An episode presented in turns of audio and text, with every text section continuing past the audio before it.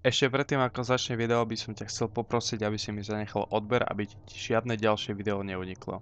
Ďakujem. Môj mŕtvý dedo si ma odstránil z priateľov na Facebooku. Ahojte všetci. Som trochu znepokojený z jednej veci a preto by som chcel požiadať o radu. Môj dedo je mŕtvý už asi takých 10 rokov, ale predtým ako zomrel si založil účet na Facebooku. Nikdy som si ho s priateľom neodstranil, pretože som mal pocit, že s ním mám stále prepojenie, keď čítam naše staré konverzácie. No pred pár týždňami som si všimol, že môj počet priateľov sa zmenšil o dvoch. Nikdy som nemal príliš veľa facebookových priateľov, takže by som vedel, že by to mohli byť niektorí z mojich blízkych priateľov alebo príbuzných, ktorí si ma odstránili. Všimol som si, že to boli babka s detkom. Pomyslel som si, že Facebook možno zrušil detko účet, keďže už zomrel pred dlhým časom. Ale to by nevysvetľovalo babku. Každopádne si ich mená môžem vyhľadať, neviem prečo, ale pokúšal som sa ich pridať späť. Takmer okamžite sa vrátila voľba si pridať deda späť, takže som vedel, že moja žiadosť bola ignorovaná. Od babky to trvalo dlhšie, ale nakoniec bola aj tá ignorovaná. Trochu odbočujem od témy, ale možno sem dám viac detailov, ako by ste potrebovali vedieť. Ale potrebujem to niekomu povedať, pretože mi to všetko prípada naozaj zvláštne a ja chcem vyrozprávať celý príbeh. Moja stará mama stále žije. Nenavštevujem ju toľko, koľko by som mal. Možno tak párkrát do roka. Nie je príliš profík na technológiu, ale raz či dvakrát do mesiaca chodí na Facebook a po niekoľkých hodinách starostlivosti sprevádzaných na online bankovníctvách sa naučila platiť účty online. Ale okrem toho je Facebook najkomplikovanejšia počítačová vec, ktorú vie používať. Požiadal som mamu, aby skontrolovala jej účet. Aj ona bola odstranená z priateľov. Takmer sa zhrútila, keď zavolala babke a ona nezdvíhala.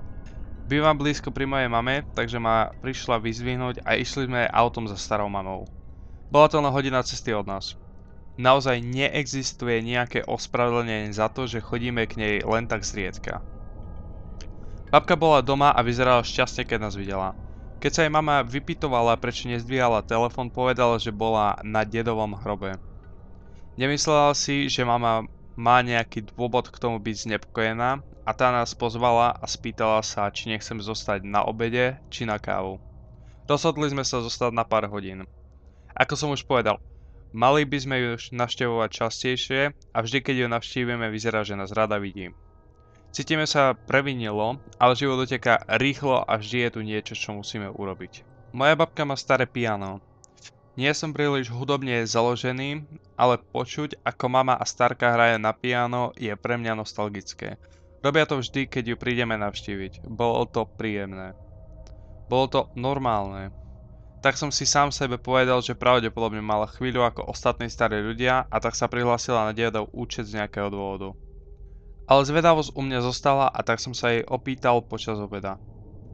Vyzerala byť v rozpakoch, ale povedala, že už sa necítila na to používať Facebook a tak sa pokúsila zrušiť jej účet. Povedali sme, že účty sú stále otvorené a nechala to plávať. Dojedli sme obed a pomohli sme jej s nejakými vecmi okolo domu. Mala radosť z toho mať nás pri sebe a znova sa zdalo byť všetko normálne. Až dovtedy, keď sme neišli domov. Ubehlo pár týždňov. Ja a mama sme spolu zavolali Starkej raz alebo dvakrát a všetko sa zdalo byť normálne. Ale minulý týždeň v jednu neskorú noc som sa znovu rozhodol pozrieť na Facebook mojich starých rodičov. Profilové fotky boli zmenené. Babka si ju zvykla meniť a táto nová nevyzerala nejak nezvyčajne, ale babka povedala, že prestala používať Facebook. A nebol žiadny dôvod k tomu, aby detko účet mal novú fotku. Na druhý deň som to oznámil mame, ktorá mala z toho rovnaký pocit, ako som mal ja. Niečo nebolo v poriadku. Včera sme išli znova navštíviť babku. Ako vždy mala radosť z toho, že nás vidí. Popravde vyzerala šťastnejšie ako kedykoľvek predtým. Opäť sme sa jej pýtali ohľadom Facebooku a povedala, že na ňom nebola. Keď sme spomenuli, že sa profilové fotografie zmedili, povedala, že na ňom bola možno tak raz či dvakrát. Nechcela sa o tom rozprávať a tak sme to nechali byť. Opäť sme jej pomohli s niekoľkými vecami okolo domu, ale tento raz bola moja zvedavosť silnejšia, takže som sa ospravedlnil a išiel do jej ložnice, zatiaľ čo bola so mamou v kuchyni a ja som zapol jej počítač. Poznám všetky jej heslá, pretože si ich nikdy nemenila a všetky ich má napísané dole na malom zápisníku, vedľa jej laptopu. V deň, keď sme jeho kúpili pred 10 ročím, bol to kus šrotu, ale používala to len veľmi na základné veci, napríklad ako napísanie o jej detstve. Žila uprostred ničoho a vyrastala v domove dôchodcov v roku 1930, takže vedela o tom okolí a ľuďoch, ktorí tam žili lepšie ako ktokoľvek iný. Ale mala prehliadač Tor. Moja babka nie je hlúpa, ale vždy bola veľmi veľmi zlá v počítačoch, tak ako väčšina starých ľudí. Takže ma to prekvapilo. Pravdepodobne ani moji rodičia nevedeli, na čo sa používa prehliadač Tor, takže moja babka nemohla ani tušiť. Do pekla ani ja o tom veľa neviem. Jediný raz, čo som ho použil, bolo vtedy, keď som si pozrel Darknet a aj to bola len veľmi krátka a bezvýznamná návšteva. Klikol som na Tor, ktorý sa otvoril ako bežný prehliadač. Nejaké záložky, nejaká história prehliadania, nič. Vzhľadom na to, že bolo jej zvykom písať všetky jej kontá a hesla do zápisníka a nechávať ich pri počítači, usvedil som, že pravdepodobne Tor nepoužíva. Zatvoril som ho a zapol som normálny prehliadač a išiel na Facebook. Bola prihlásená, odstránila si z priateľov všetkých. Všetkých okrem deda. A to je to, čo ma vydesilo. Boli tam príspevky, kde bola spolu s dedom od času, čo si odstránila všetkých priateľov. Niektoré príspevky boli jeho... Niektoré príspevky boli z jeho účtu. Odpovedali jeden druhému. Vyzeralo to ako reálne konverzácie. Babke niekedy trvalo minúty, kým odpovedala, niekedy hodiny. Ale dedové odpovede boli okamžité. Boli tam staré fotky z čas, keď boli mladší, ešte pred digitálnymi kamerami. Predpokladal som, že sa babka naučila skenovať fotografie alebo zaplatila niekomu, aby to urobil. Ale prečo robí falošné konverzácie medzi ňou a jej mŕtvým manželom? Začínal som sa strachovať, že je s babkou niečo naozaj zlé.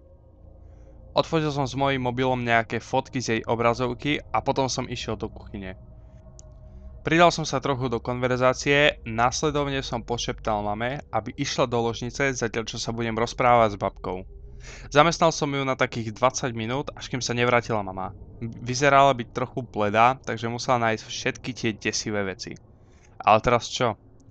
Nevieme, čo máme robiť. Zakladal som sa späť do babkinej izby s tým, že vypnem jej laptop ešte predtým, ako by si stihla všimnúť, že sme ho zapli. Ale potom som si všimol novú správu čakajúcu na ňu. Bola od môjho deda. Otvoril som četové okienko a prečítal. Už Angie a Charlie odišli? Meno mojej mamy je Angela, takže prezivka Angie nie je nezvyčajná. Ale nikto ma nevolá Charlie okrem mojich starých rodičov. Charles je moje stredné meno a veľa ľudí nevie o tom, že ho mám.